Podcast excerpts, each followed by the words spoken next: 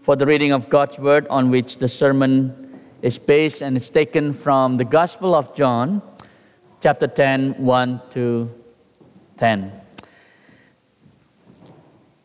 Truly, truly, I say to you, he who does not enter the sheepfold by the door, but climbs in by another way, that man is a thief and a robber.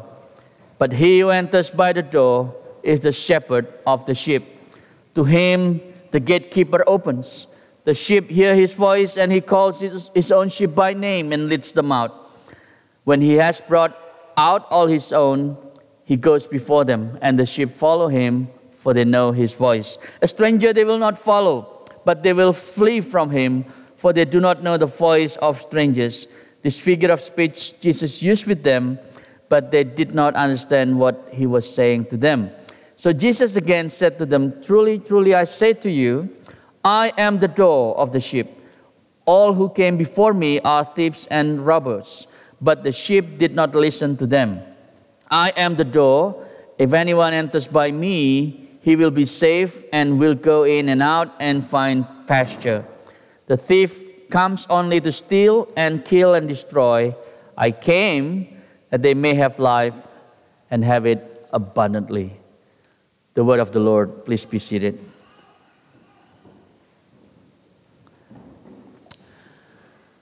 A pastor wrote about his experience visiting Disneyland with his family.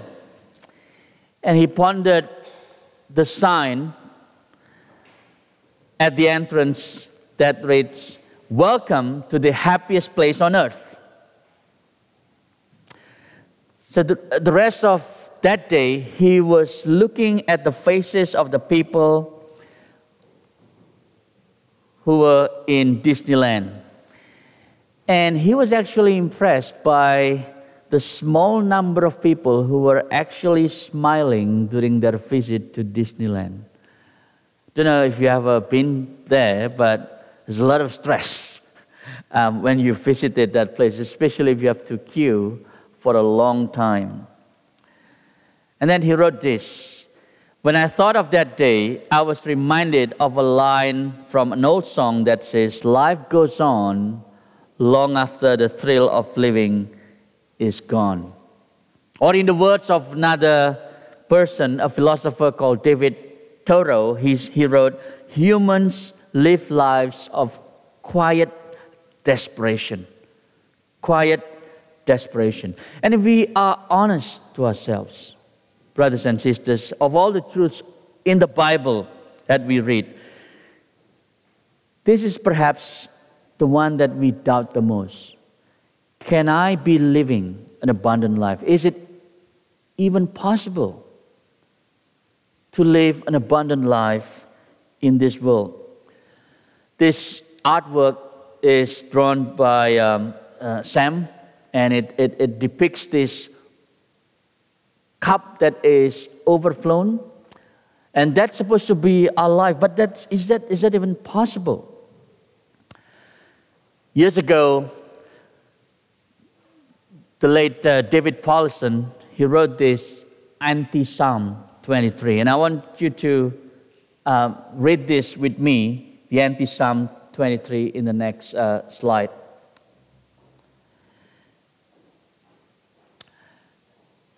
When it um, is on a screen. I am on my own. No one looks out for me or protects me. I experience a continual sense of need. Nothing's quite right. I'm always restless. I'm easily frustrated and often disappointed. It's a jungle. I feel overwhelmed. It's a desert. I'm thirsty. My soul feels broken, twisted, and stuck and I can't fix myself. I stumble down some dark paths. Still, I insist. I want to do what I want, when I want, how I want. But life is confusing. Why don't things ever really work out? I'm haunted by emptiness and futility, shadows of death. I fear the big hurt and final loss. Death is waiting for me at the end of every road, but I rather not think about that. I spend my life protecting myself, bad things can happen. Uh, next slide, please. Where am I? Um, I spend my life protecting myself, bad things can happen. I find no lasting comfort. I am alone, facing everything that could hurt me. Are my friends really friends? Other people use me for their own ends, and I can't really trust anyone. No one has my back. No one is really for me except me. And I'm so much all about me, sometimes is sickening. Next slide. I belong to no one except myself. My cup is never quite full enough. I am left empty. Disappointment follows me all the days of my life. Will I just be obliterate, obliterated into nothingness? Will I be alone forever, homeless, free falling into void? Sartre said, Hell is for other people. And I have to add, hell is also myself. It is a living death, and then I die. I don't know to what extent you can relate to that. And maybe you said to yourself, I'm not like that person, so desperate. You know, I have job, I have a reasonably comfortable life. Life is good for me and no complaints. But you think that uh, even with such a life, yours is filled with mundane, boring routines? that you'd never thought that you're going to have that abundant life. It's almost like this fish in beautiful fish tank. I don't know if you ever seen a huge fish tank with beautiful fish swimming around in that uh, fish tank, that expensive, beautifully crafted, crafted fish tank. But you know what? They are stuck, stuck in that expensive tank. They're going nowhere except they um, chase each other, kill each other, hoping someone will pay attention and feed them. If that's what you feel, friends, I want you to listen carefully this morning. Jesus said that He came to enable us to live life to the fullest. Listen again to what He said in verse 10 I came that they may have life and have it abundantly. He came so that we could experience life to the full, not according to the standards of a fallen world, but life as it was intended to be by our Creator. It is life according to the designs, to the desires of the Creator of life. So this morning, if you think to yourself, I'm interested to know, and more importantly, to have that abundant life, let's think about that abundant life in three subcategories. The first one is what it is not. Uh, next slide, please. What it is and how to get it. Right? What it is not, what it is, and how to get that abundant life. Let's go to the first one what it is not. And in next slide, uh, you will see various in, uh, um, transliterations of that uh, verse 10. And I, I always wondered, you know, when I grew up as young Christian, what is it that Jesus really meant when he said what he said in John 10 10? And I came to give this abundant life. And here are some of the ways Bible translators try to understand that. I came that they may have life and have abundantly, ESV. I have come that they may have life and have it to the full. That's NIV. I came that they may have and enjoy life and have it in abundance. And then in bracket, and this is a literal translation from Amplified Version, and have it in abundance to the full, till it overflows. I came so that they have real and eternal life, more and better life than they ever dreamed of. The message. And finally, I came to bring them life and far more life than before. It's by J.B. Phillips. So, what does it mean though? After all these uh, versions of uh, all the Bibles perhaps more than we need, all these uh, Bible versions. What does it mean? Well, let me tell you what it is not. Because a lot of preachers, when they preach John 10 10 about abundant life, what they have in mind is health and wealth. You know, good health, abundant financial wealth. And in our natural minds, we have reduced this bountiful Jesus life to the things that we think matter most, like riches, material possessions, and social status. But, friends, Jesus did not promise a pain free existence with paradise on earth. What he promised is that he would return for us and take us to this blissfully restored Eden. And until that day, we live in this fallen world where sin abounds. So, having the abundant life is not about getting the best of what this wicked world offers, but having a, an abundant life is experiencing supernatural peace, hope, joy, love, despite all those difficult circumstances. That's why we do not live our best life here on earth. John MacArthur once observed the only people who get their, their best life now are those who are headed for hell. If you think that this world gives you your best life now, you are headed for hell.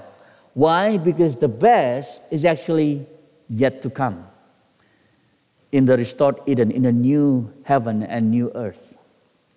So it's not health and wealth, and it's not just simply eternal, eternal life either. When Jesus said, I give you abundant life, it's not about just eternal life.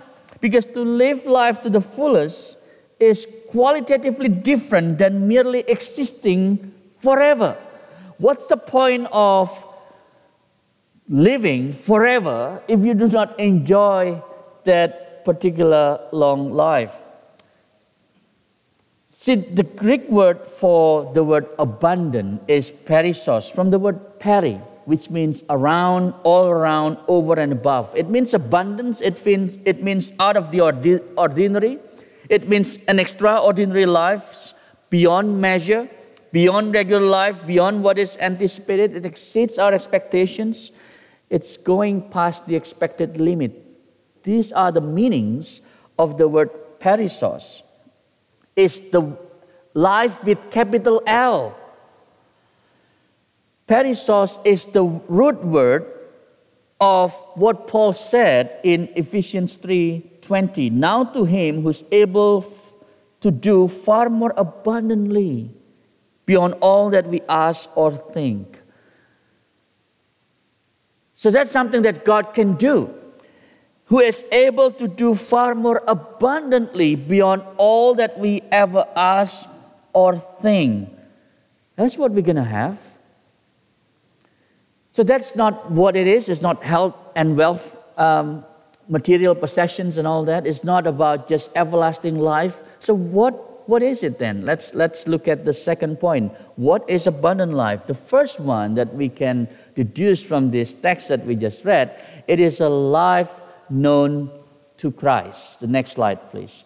Life known to Christ. This is the picture behind pasture. In John 10, uh, verse 9, Jesus said, is, If anyone enters by me, because he's the door, he will be saved and will go in and out and find pasture. This green pasture where you can find solace and comfort and food it's all there. It's not pointing to having abundance of material goods, but rather to the soul satisfaction. The soul satisfaction that comes when you know that Jesus is your shepherd. And more importantly, you are known by Christ, the shepherd of your soul. Read again with me, verse 3 and 4. The sheep hear his voice and he calls his own sheep by name and leads them out when he has brought out all his own. He goes before them, and the sheep follow him, and they know his voice. Now, let me unpack that verse a little bit in the context of first century uh, uh, Palestina. In the Middle Eastern uh, context at the time, in the next slide, you can see a picture of a sheepfold. I, I have a, a few beautiful slides which I painstakingly prepared to help you appreciate the kind of picture that Jesus used. And in fact, throughout the scripture, the, the picture of a shepherd, of a flock, of this green pasture, it's everywhere throughout the scripture. But uh, let me just uh, direct your attention to this Middle Eastern sheepfold which is a very simple structure, a stone wall about three meters high, surrounded the sheepfold, and there is one opening that serves like the door, uh, as the door. And, there was one large uh, central, uh, central sheepfold for the entire community because you imagine this, this uh, farmers in the village, they're not rich, so they have to share this sheepfold with other farmers, other shepherds. See, at nightfall, the shepherds in the village will bring their small individual flocks and lead them into the, this, this big uh, communal sheepfold. And the shepherds combine their resources and they would pay a gatekeeper as a paid servant. And his job is to stay with the sheep during the night and stand guard. In the morning, the gatekeeper opens the gate to those who were truly shepherds whose sheep were enclosed in the sheepfold. And when a shepherd entered the sheepfold, the sheep of all the local flocks were mixed, right? You do not know who this sheep belongs to. Is it, uh, does it belong to uh, shepherd A or shepherd B, you know, Mr. Smith or Mr. John? We do not know. But this is what uh, is interesting. The sheep recognizes the voice of their shepherd and then runs to their shepherd.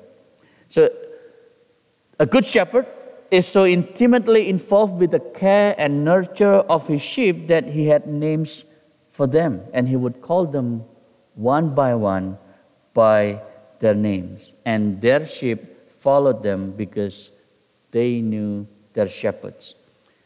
And Jesus used this particular illustration over and over again in the Gospels to speak about his relationship to those that the Father had given him, to those who are believers. This teaches that Christ knows you and I, believers, and we know him, recognize his voice, and then follow him. This is the two way uh, knowledge that is so essential. On the other hand, Jesus gave a dreadful warning at the end of the Sermon the, on the Mount when he said, Many will say to me in the day, Lord, Lord, have we not prophesied in your name, cast out demons in your name, and done many wonders in your name? And then I will declare to them, I never knew you. Depart from me, you who practice lawlessness. Essentially, he's saying, You are not my sheep if you do not know me and if I do not know you. See, I want you to picture, and actually, there's a YouTube video which you can um, see for yourself, not now, but after the service. And it's entitled Do Sheep Only Obey Their Master's Voice? They actually know the voices of their shepherd. I would imagine, you know, the shepherd in the uh, um, Jesus' day, uh, they, would, they would call Inky, Blinky, Stinky, Finky, Tinky, Minky, you know, all these names that are given to these sheep. And then there's someone called Bob, obviously. And, and they would know the voice of their shepherd. And three times in John chapter 10, Jesus said that his sheep hear his voice. They not only recognize the voice of their shepherd, but they also recognize and ignore the voices of the false teachers, these thieves and robbers who deny Jesus Christ. So, friends, that's the abundant life that Jesus was talking about. You are known by Christ. All your sins, all your weaknesses, all your limitations that many people do not know, but you are known by Christ, and yet He still loves you. And then you hear His voice as well. Can you imagine to be known by the most individual person in the entire universe and being loved so deeply by Him? The second uh, clue that we have about abundant life from these verses is uh, the next uh, slide a life secure in Christ. So not only we are known um, by Christ, but we are secure in Christ. You know, in the Old Testament, a lot of uh, the prophets that uh, God sent also speak about the same thing, about this, this huge metaphor around shepherds and flocks of God and so on. Isaiah, for example, in 40, uh, uh, chapter 40, verse 11, uh, wrote this He will feed his flock like a shepherd, he will carry the lambs in his arms. And then the verse continues He will carry them in his heart. See, that's the picture up there. Jesus carries the young ones the vulnerable ones, those with limitations, those who are clueless, close to their hearts, to his hearts. He took special attention and care uh, to those who need them.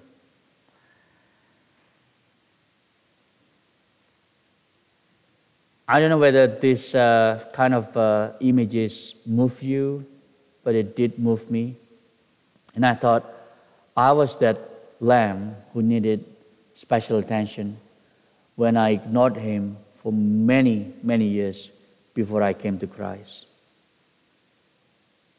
And it was me who was held close to Jesus' heart when my uh, auntie, when I was really young, my auntie wanted me to go to church and said, Nope, I'm, I'm not interested. And he gave me a picture very similar to this, like a track, you know, the gospel track in the, in the old days. And I still kept it uh, um, somewhere in my uh, home in Surabaya, if, if, it's still there. But I always remember uh, this picture. It, it, it has this um, vivid memory. You know, I, ignored the picture, I just put it away somewhere.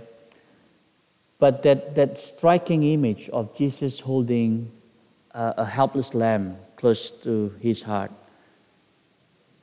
I couldn't get rid of that uh, image, and I want it to stay in my head for the rest of my life because that was me. And this morning, maybe it's you.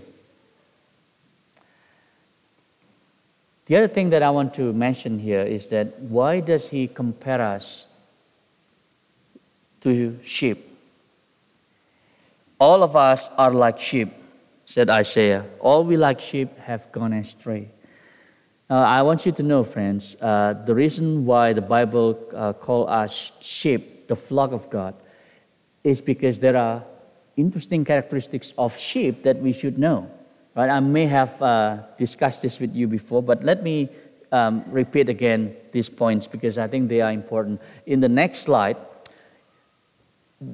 uh, you can see that there are three characteristics at least three characteristics of sheep, right? Uh, I call them 3D sheep.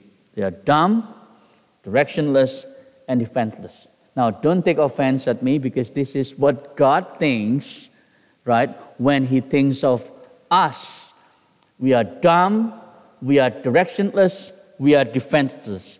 You know, uh, sheep are dumb. If there's one sheep wandered off the cliff, the other 1,499 sheep will just follow along to their death. They are directionless, they are prone to wander. If you um, release one sheep in the middle of Bourke Street and Elizabeth Street, they will not be going home, they will just be uh, hit by a truck, literally. And they are defenseless. They have no claws, no fangs, no venom, no talons. They couldn't fly. They don't have a posture. You know, uh, uh, dogs will bark and growl and show their teeth to warn you away. A lion will roar. A rattlesnake will shake his rattle. A cat will arch his back and hiss. The best that a sheep can do is making this funny sound, bah, and then they run away or die. So, what does the sheep do when danger comes? When a bear approaches, the sheep will gather with others in a pack, and then they will run in circles in complete panic, just hoping that the bear will choose someone else. Not me, him. That's what they're going to do. So, to say that God is our shepherd and we are his sheep is really to humble ourselves at admitting what is true about us that we are absolutely helpless without him. We are absolutely helpless without Jesus, the shepherd of our souls. So when we say, The Lord is my shepherd, you're saying that something is so necessary in my life for Him to be my shepherd. The other fact that I want you to uh, pay attention to about this uh, sheep is that there's this thing that uh, all shepherds know. We don't because we live in the city. We are modern, contemporary people. We never go to um, um, farms unless uh, we go to this special event that we uh, see in Melbourne City, right? But there's this thing called cast down sheep. The next slide uh, shows that. In this classic book, A Shepherd Look at Psalm 23, the author Phillip Keller, nothing to do with Tim Keller, Phillip Keller gives a striking picture of the care and gentleness of a shepherd towards cast down sheep. Just to illustrate Psalm 23, verse 3, when David said, He restores my soul. See, these sheep, these cast down sheep, fall over on their side and onto their back. And it's so difficult, almost impossible for them to get up again. They fail, uh, uh, flail their legs in the air, they bleed and they cry. And after a few hours on their back, gas begins to collect in their tummies, and their tummies hardens, and the air passage is cut off, and the sheep will eventually suffocate and die in a matter of hours unless somebody actually helped them to tip them over back on their feet. Now, when a shepherd does that, what they do, they reassure the sheep, they massage its legs, they restore the circulation, and gently turn the sheep over, lifts it up, and holds it so that it can regain its equilibrium. That's the picture. That's the picture of what God wants to do for us. When we are on our backs, we are cast down because of our guilt, our grief, our grudges.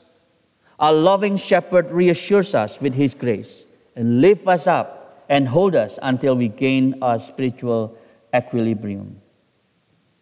And friends, what's interesting is that the sheep that are usually cast down are the fat ones, are the most healthy ones, are the ones with the uh, thickest fleece. What does it mean is that because of their great condition, it is in fact, because of their great condition, they lie on their side to sleep and then they got stuck and they can die in a matter of hours. See, we can be having so comfortable um, life that we end up being more in danger than we realize because we forget God. We rely on our experiences and resources instead of God, and we need Him to tip us over, restore our confidence joy, and strength. So, an abundant life is a life known by Christ, a life that is secure in Christ, nourished by His grace, including when we are failing. Now, the last point, the third point, how to get it. How to get this abundant life? Well, not by doing more for Jesus bribing God for your moral performance because that is exactly what the Pharisees did in Jesus' day. And in John 10, Jesus called them thieves and robbers. It doesn't refer, this, this phrase, thieves and robbers, to the false messiahs or to the devil. Thieves and robbers refer to the religious leaders of Jesus' day. If you look at the context, in chapter 9 of John's uh, Gospel, Jesus was having a very heated debate with the Pharisees about, about this man born blind. The man born blind who was eventually excommunicated, casted out by these religious leaders, rejecting, uh, rejecting him as the sheep of uh, the flock of God. Because these false shepherds were self righteous shepherds and they drew people astray from the true knowledge of God. So, the way we get abundant life is not by trying to follow these religious codes and uh, uh, moral performances. Listen to what uh, Tim Keller once wrote about the difference between the true shepherd and the false shepherd. In the next slide, religion says, earn your life. You know, earn your life so that you can get this abundant life, the blessings of God. The secular world says, create your life. Don't care about what other people says about you. Create your own life. Build your own life as whatever you want it. And Jesus is different. He exchanged his life for ours. So, friends, how do you get the abundant life? A life of freedom, fulfillment, and fruitfulness that is overflowing with love, joy, and peace?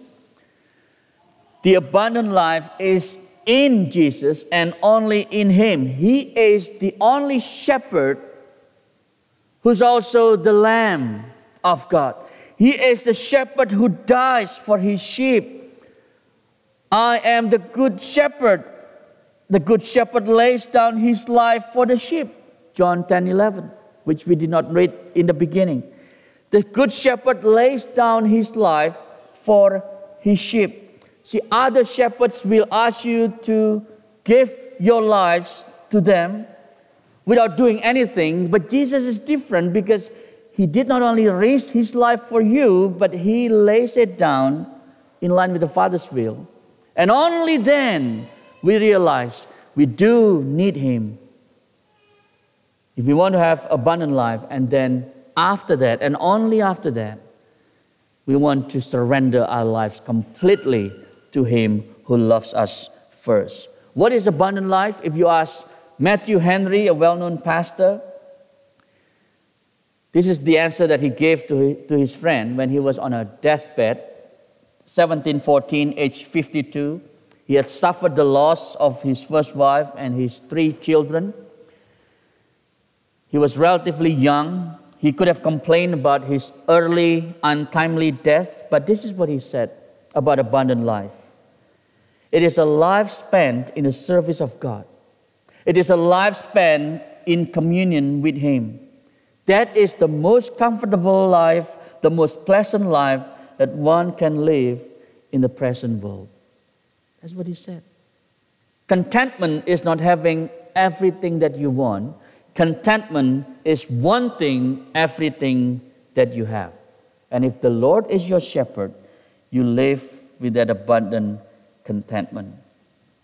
Friends, if you are not yet a Christian today, if your life has reached a crescendo of difficulties and pain, the great shepherd of the sheep can provide you with life that is abundant and joyful and meaningful beyond what most people could only dream about.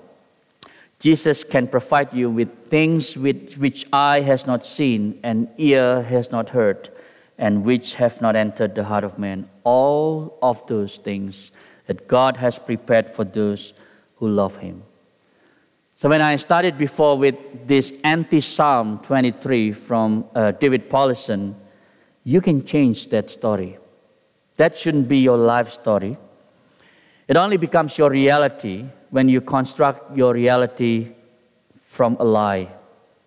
A lie that says you are the center of your life.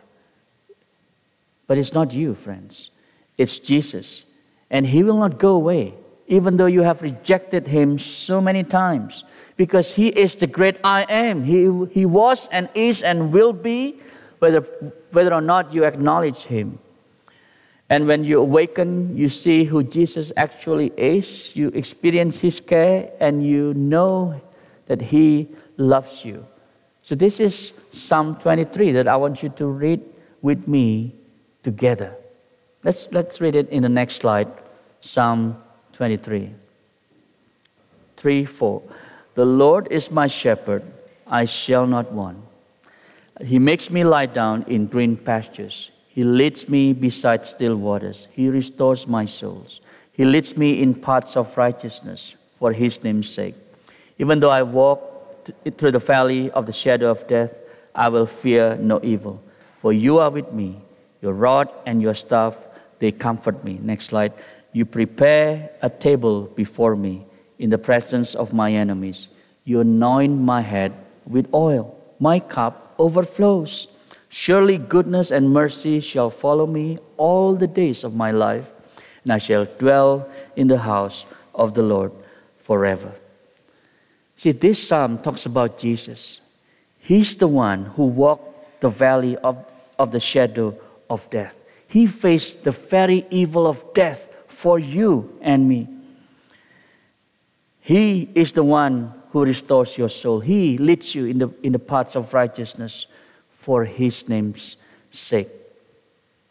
I want to close this sermon by showing you yet another picture and the last picture, the last slide that I have. I was stunned when I first uh, saw this picture. Because again, that's, that's me a long time ago when I ran away from God. It's taken from Matthew 18 20. If a man has a hundred sheep and one of them has gone astray, does he not leave the 99 on the mountains and go in search of the one that went astray? Maybe that sheep that has gone astray is you. And Jesus is currently searching for you. And He wants you to be found, He wants you to be known, He wants you to feel secure in Him. He wants you to have that abundant life. Would you respond to Him and say, Lord, here I am? Let's pray.